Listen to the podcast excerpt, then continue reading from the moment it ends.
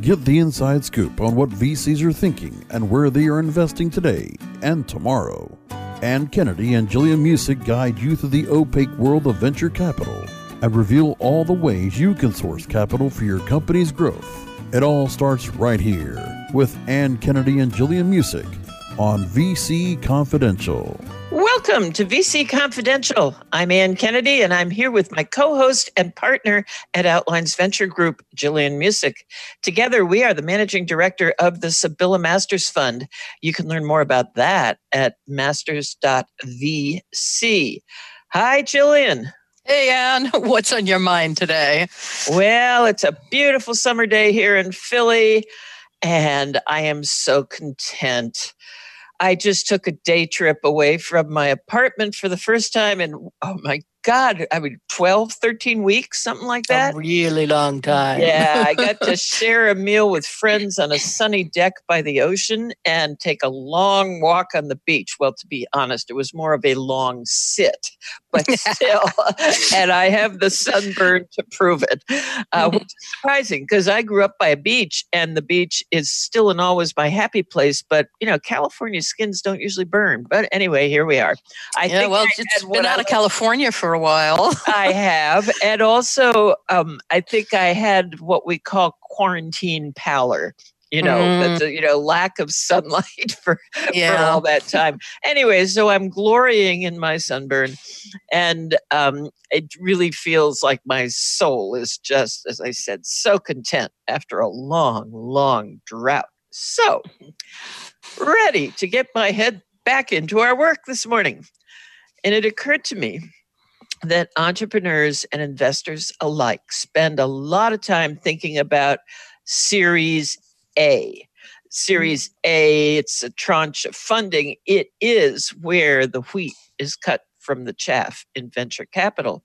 And that's because this is the moment when it is decided whether a company is scalable and has the makings of a unicorn or not.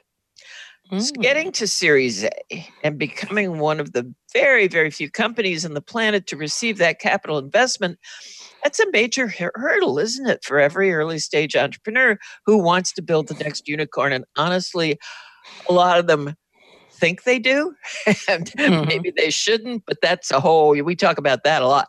Um, mm-hmm. Now, we've already talked about the various ways to capitalize fast growing early stage companies.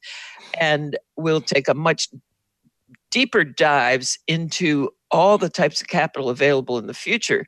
But today, can we just start with defining conventional venture capital Series A and how to get this? Conventional venture capital you know what that is, Jillian? That's where yeah. investors hand you a box of money. Notice I did not say mm-hmm. give, although hand is also a four letter word, mm-hmm. because mm-hmm. you hand them a box of stock in your company, cash for equity. Yep. Yep. Jillian, you and I have done a lot of traveling, mm-hmm. and I've heard you speak at conferences around the world almost every time you get on the stage, you ask the same question to the audience Wait for it. What's your burning question? I do indeed, Ann. I say, What's your burning question? You've spent a lot of time planning and expense to get here, right? Most of you spent money on air tickets and ground transportation and hotels and restaurant costs.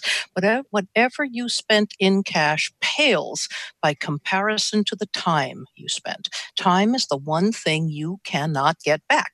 And even if you're without a home or a job or both, you can work out ways to earn money again, but not time. You can't get that back. Once spent, it's gone forever. And so I ask you, why are you here? What's the answer to the burning question? And what do you need to hear to save to yourself when you're headed home when we're done here today? So that was so worthwhile. Asking that question helps the audience focus on what they want from my speech or a lecture or a discussion that day, whatever. It brings them to that kind of 30,000 foot level so they can assess what they need to know and how I can help them. And actually, I've changed the entire subject of lectures in some cases based on those answers. Uh, not keynote speeches, of course, but in smaller colloquiums and training sessions and smaller lecture halls, you know, those kinds of things. So, Ann, what's your burning question? Right. that was the intro I heard you give. Yeah. Okay, take a deep breath. My burning question today, it's this. How do I get to a Series A and join that very small group of companies that ever get that capital to grow their companies and take off for the stars? And remember, we're talking about conventional venture capital for equity. Okay. Well, it turns out I've got some answers for you. okay. I had every confidence, my dear. so, in this segment of the show, let's talk about finding the right VC and getting prepared to talk to the VCs and making the cut during due diligence. That's all prep stuff, right? After our sponsor break later, we can talk about what you say when you get in front of the VCs. Now, there are all three critical parts of success in getting to that Series A. Hey, that's a great segue. And I do love me a good segue because mm. that's the title of this episode Getting mm-hmm. to Series A. So, how does an entrepreneur find the right VC investor? I've often heard and read that this is a numbers game. You know, Elizabeth Yin and Mark Suster, for example, both talk about making first contact with 200 VCs, getting to first base with 20, and finding one to three who will fill your round. That's true. That's true. They also talk about kind of going down to Silicon Valley or from wherever you are, going across to it or something, and setting appointments with, say, 14 of them in two weeks and letting each one know that you're coming and they'll talk to each other. I, I get all of that. So I'm a big fan of the work of Elizabeth and Mark, but here I'm going to break ranks. I'm going to beg to differ.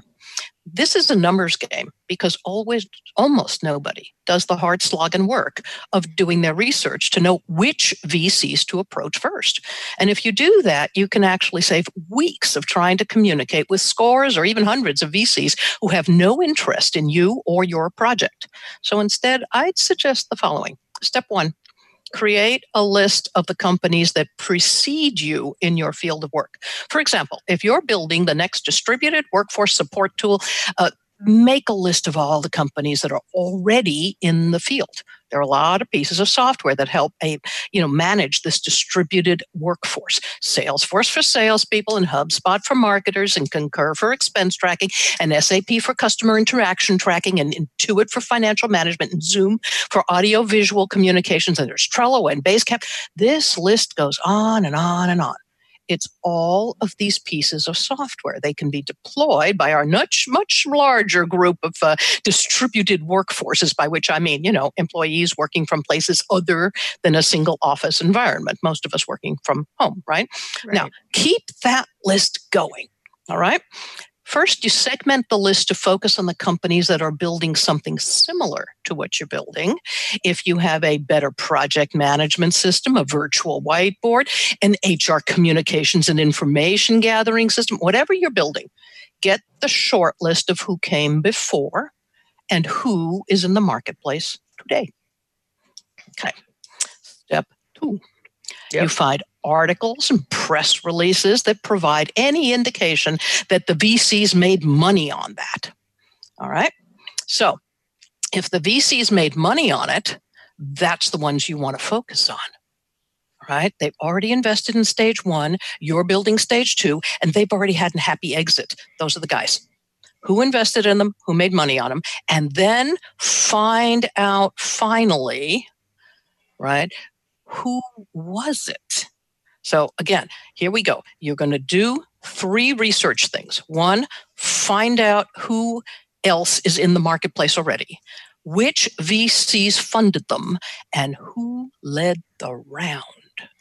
Once you have that mature list, you can find out who led the deal. There's a person with the title of either general partner or managing director who had, you know, something similar like that, right? Who led that deal. That's the person who's proud of her or his work, right? That VC called it and they were right. The startup got this VC's money. It actually grew, it scaled, it exited successfully. And that's the guy you want to meet and tell all about your company because that person has seen success and will be amenable to seeing it again.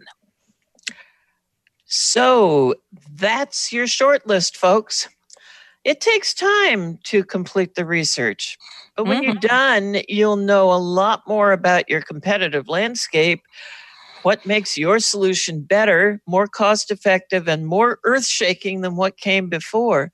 And it will help you make more sales. It's a good thing. We yeah. love revenue.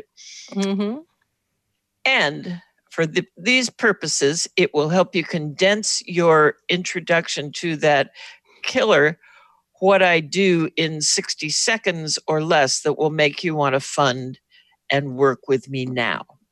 Yeah learning the history of the most closely aligned companies to whatever you're doing will even help you understand what you have to build first, what features you can add later.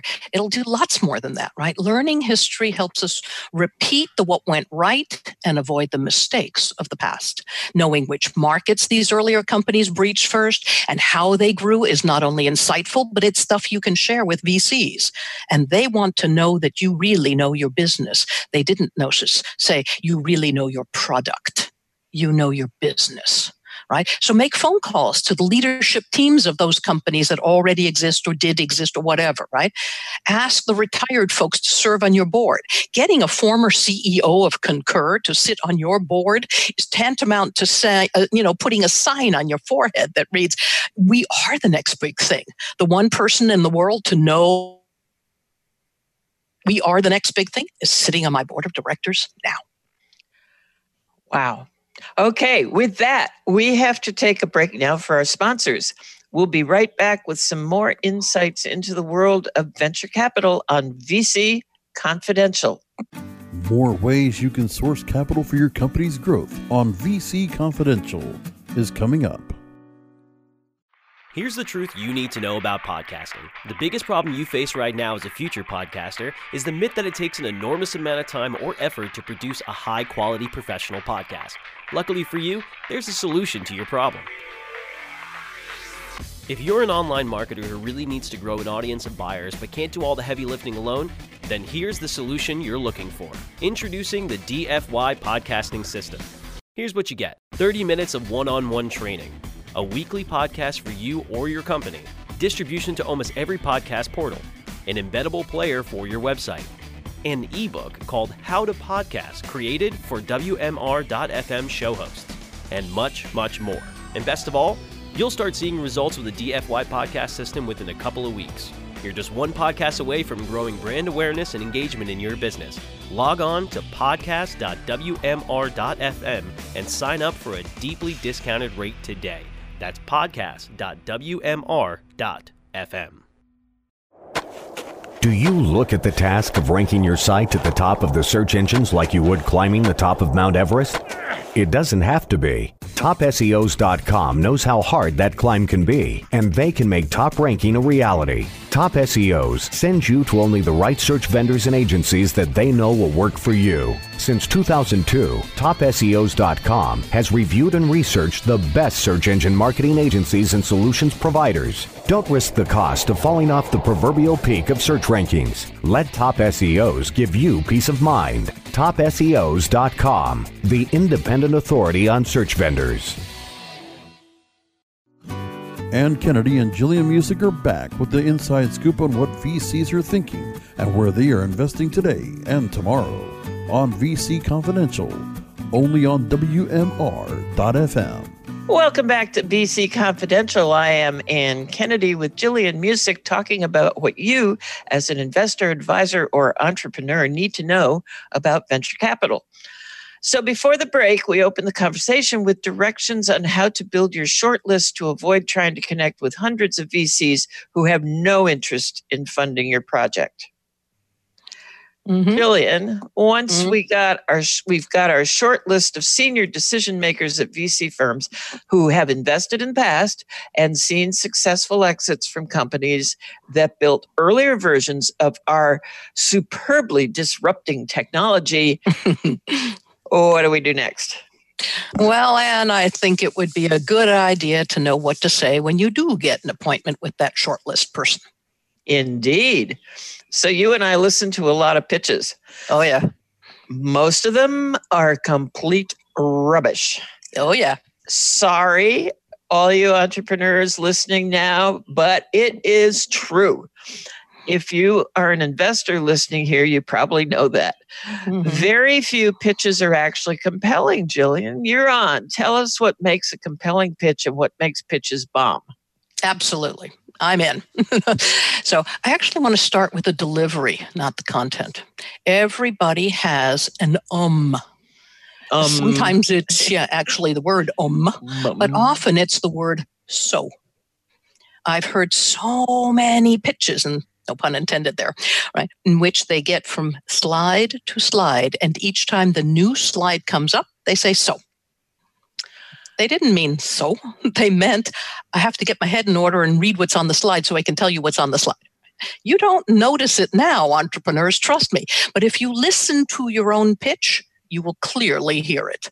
It's the sound or the word that you use to fill in the dead space while your tongue catches up with what your mind has to say, right? You get to your next slide or your next point, that's when you say that sound. Yeah, I think it's there's actually a term for it. It's called a filler. Uh, yes. Filler, but not just a word. Often it's an entire sentence. And here's one of the worst ums of all. Even worse than you know. because that, or right, you know, like, like, you know. Here's the one that's really worse is that's a good question. Or I'm glad you asked that. Yeah. During an, the investor Q&A at the uh-huh. end of a presentation and here's yes. why. You know, psychologists will tell you if you don't know an answer or you want time to make an answer when you're asked a question, you say that's a good question or you ask a question back. But when you are on the time limits of Q&A and or a presentation, but mostly Q&A, You've just wasted six seconds of your precious four minutes. If you have that much, sometimes it's only three, saying nothing. That's why That's practice right. is so critical. And as an aside, I would also recommend record yourself and listen to what you sound like as you practice. Get rid of your ums and be prepared to launch into the meat of your statements and answers. Power comes from fewer words and Fewer words say more. Notice that is four words. Fewer words say more. Yes, I have a wonderful story about writing a very long uh, final paper in high school, and the professor who had come from the university, uh, the professorships and so on, was teaching as a guest in this high school at the time. Just one class it was so exciting, right? Wrote at the end of these ten pages of stuff because that's what the thing had to be. I thought, right? And he wrote, you know, brevity is a virtue and he, he said, uh, I think he wrote actually all, all of the words. He said, and remember always, brevity is a virtue. And then he crossed out everything except brevity is a virtue. And I never forgot it. yeah. yeah. The rest of the class, rubbish. Boy, yeah. did he teach me. so, any word that modifies the meat of your answers weakens it. Notice I used the word so. Oops. Oops. yeah. Practice, folks. Use the pregnant pause but only use it once. Absolutely, at the most, use it twice, maybe once at the beginning and the end. But if you use it a lot, it's just wasted time also. Spend less time on product examples, spend more time on revenue streams, is my second tip. And that's one of my favorites because again, how many presentations and pitches have we seen and heard where it's all about the product? And I'm I'm getting on in years and you know, I'm really careful with my time now because who knows how much you're telling left. me you're getting crotchety and impatient. I've been there for years. yeah. Okay. So I actually will stop somebody pitching me and say, okay, skip down to the part about the revenue streams because mm-hmm. I'm sure you've got a wonderful product or you wouldn't be here. I don't care about that. And I'm from marketing. I'm supposed to care about that. Anyway, mm-hmm. so that's a really powerful way to go about it. And I'm going to throw out an example. And here we go. The cost of our product is X dollars per seat. Currently, we have Y, that's your number of customers, for a gross MRR, monthly recurring revenue of, and that's your number that you calculate there. We are right, raising X number of thousands of dollars. Yeah, exactly. Yeah, yeah, yeah. yeah. Uh, we are raising Y number of dollars for, uh, and then you go on to what you would do with it. But notice that I didn't talk about how the product works or is pretty. Now, you might feel like you need to. Please, please, please just take 30 seconds out of a four minute pitch yeah, maybe 90 seconds out of a 10 minute pitch. Talk about the beautiful product. Take the rest of the time and talk about what, Jillian? Money. Seriously, talk about the money. Many folks get that so wrong. So many folks get that wrong. They ignore or they simply forget that investors are the money people. They must focus on the money. And may I point out, you used so properly in that sentence. That's right. Just, it was not a so comma. It no, was so many folks get that wrong. exactly. wrong. I love me some precision in this uh, in language and diction. So uh, I've often heard you explain ooh, it this way. Oh, you used it wrong. ah, see, well, we like to give good examples, don't we? There you go. I've often heard you explain it this way someone has handed these VCs a box of money and said, How fast will I get it back? And how large? How much will I get back? That's right. How large will it be when I get it back? These are critical questions that need to be answered for investors, both the investor in the fund and then the manager of the fund. Reasonable expectations for size, you know, a 3x minimum, which means 300%, to maybe 100x or more for unicorn exits, and time, about 10 years, have been promised in these conventional venture capital funds because those are potential returns that are are, listen carefully, commensurate with the risk of the asset class. This is a highly risky asset class. It is not anywhere near FDIC insured. The job of the VC is to focus on getting those kinds of returns. More than 51% fail completely, right? Highly risky, meaning investors are going to get no money at all back only a very few consistently make outsized returns for their funds, and those guys get into the news.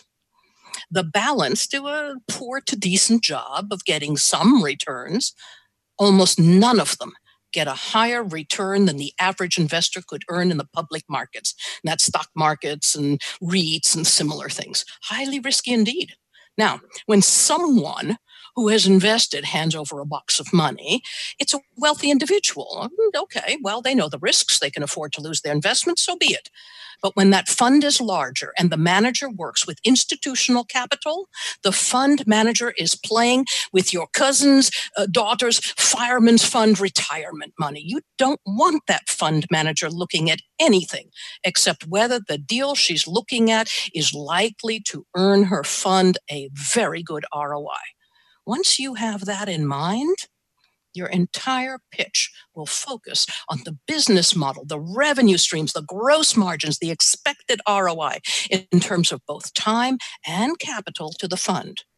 We anticipate exiting at a 20x ROI in three and a half, seven and a half years, whatever the heck it is, right? You will get, you know, you'll touch on your project and your product. You'll focus on the moat the barrier to entry. That covers the reasons why what you've built cannot be easily replicated by another firm, and especially by another firm with better capitalization already in place. Right? This includes the complexity of building your product, the months it took to produce it, the patents, the potential patents, the first to market advantages, such as brilliant marketing juggernauts that will catapult this brand into the marketplace with blitzkrieg speed to stop competitors before they get started, and so on. And finally, you'll tantalize this investor audience with just a snippet of what your product looks like. Again, you should have shown them an image. And remember that earlier 30 to 60, 90 second uh, you know, description, depending on how many minutes you've got with them, right? Then you'll show them what problem you're solving, why your solution is so earth shaking that the whole world will use it, thereby making you a unicorn sized company capable of providing a powerful exit to that VC fund before diving into the business model, revenue, and marketing plan, etc. You did it once, you wrap up by showing them again. And at this point, you can invite the investors to request a demo. Right? Then they can see the product that will earn them their keep. And if you've done well in covering what the VCs need to know, trust me on this, they will want to know more about your beautiful product that will take them to the finish line. Check out, you know, this show and similar things. You'll see how this gets done. You know what? I'm what? mulling all this over and my head is spinning. We need a break, and our sponsors need us to take a break too. That sounds so, good. Then we'll uh, we'll kind of recap what you yes. need to say when you get in that door. Absolutely. All right. So this is VC Confidential, and we will be right back. More ways you can source capital for your company's growth on VC Confidential is coming up. Are you looking for the best in WordPress speed, security, and scalability? WP Engine is a digital experience platform for WordPress, powering digital experiences for large brands around the world. With easy to use site management tools and powerful do it your way development features, WP Engine gives you the flexibility to build it your way. Improve your SEO and conversion rates with a faster site on WP Engine. Learn more on WPEngine.com. Ready to do a podcast for your business? Make that podcast elevate to enterprise level. Let webmasterradio.fm expedite and execute your podcast to build your brand and broaden your customer base. Webmasterradio.fm has worked with the world's biggest tech brands, Google, Yahoo, and Bing, and have worked with fast growing brands like ShipStation and GoDaddy. Now it's your turn. Contact BRASCO at WMR.fm and rush your enterprise level podcast into production at a very reasonable rate. Email brasco at wmr.fm. Ann Kennedy and Jillian Muessig are back with the inside scoop on what VCs are thinking and where they are investing today and tomorrow on VC Confidential, only on WMR.fm. Welcome back to VC Confidential. We are so glad you joined us. There, I used it right that time. Did you notice that? We are so I did, glad. I did. Yeah. In the last segment, we talked about how to approach the VCs, and you've identified the right VCs, which we talked about in the first segment. So we that did. was the wrong we way did. to use it. we love to give demonstrations here. Uh, yeah. Before the show, before the break, you mentioned something about the most powerful presentation you ever heard. Tell us about that. Yeah, yeah, I've talked to you about this a couple of times. I think I was working with one of our venture partners who was just learning the business of becoming a VC. And we were taking as many pitches as we possibly could. Uh, we heard from a number of people, and she thought some of them were quite good. And then she heard this pitch and was like ready to invest right there on the spot. Could not believe it, right? That was the most powerful pitch I'd ever heard. And it was given by a guy who was raising money for an app, wait for it, that let people manage either ad hoc or organized tennis teams. I kid you not. It was certainly not a world changing anything. but here's the deal his command of the market size, the potential revenue streams, his powerful, steady delivery, it revealed his unshakable conviction that this app was going to become a billion dollar multinational corporation. And he raised 10 million bucks on it. It was, of course, utter nonsense. What impressed me about it and what it impressed upon me is this a powerful delivery trumps almost everything else. That's sad, but true. It is sad and it is true. And may I also add frustrating? Mm-hmm. I can think of dozens of companies that might have built something really useful for better ways to live and work together with that $10 million. Yes. And instead, this guy was clearly a great salesman. Yes. Yes. Knowing that one of the things you must accomplish as a founding entrepreneur, as a leader in that company, is to be a good presenter, if you will, almost a good actor, right? You must be an orator right? Knowing that will help to focus you on what's important.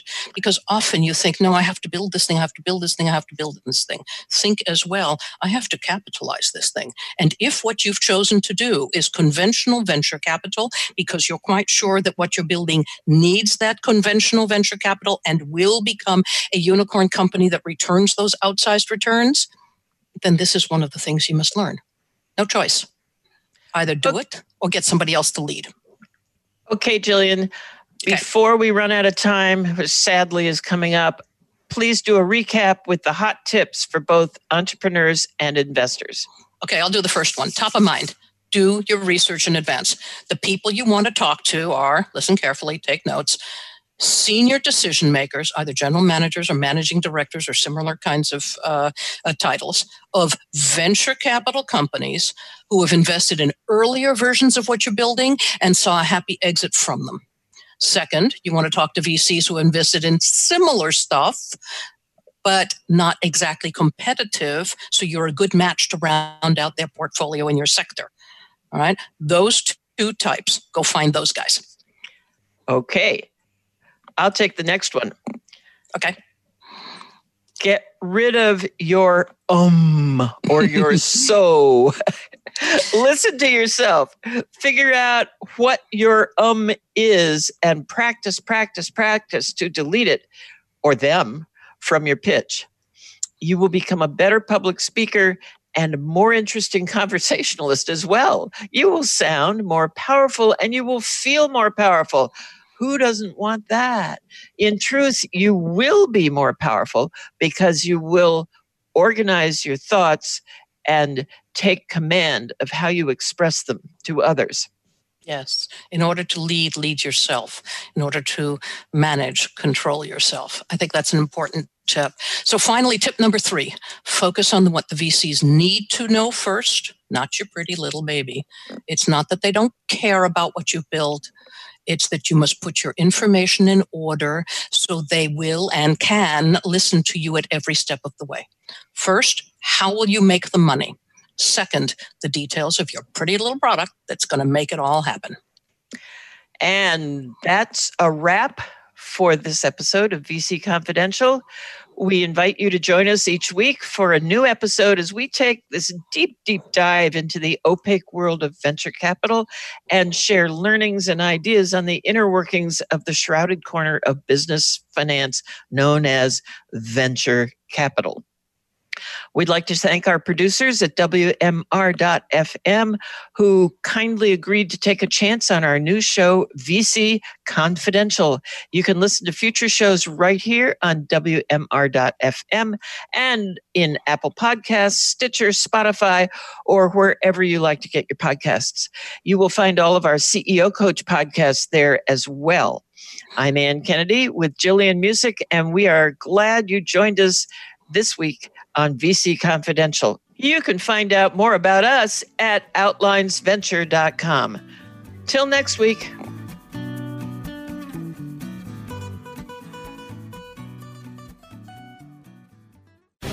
The opinions expressed on this program are those of the guests and hosts and do not necessarily reflect those of webmasterradio.fm's management or sponsors. Any rebroadcast or redistribution without authorized consent of webmasterradio.fm is prohibited.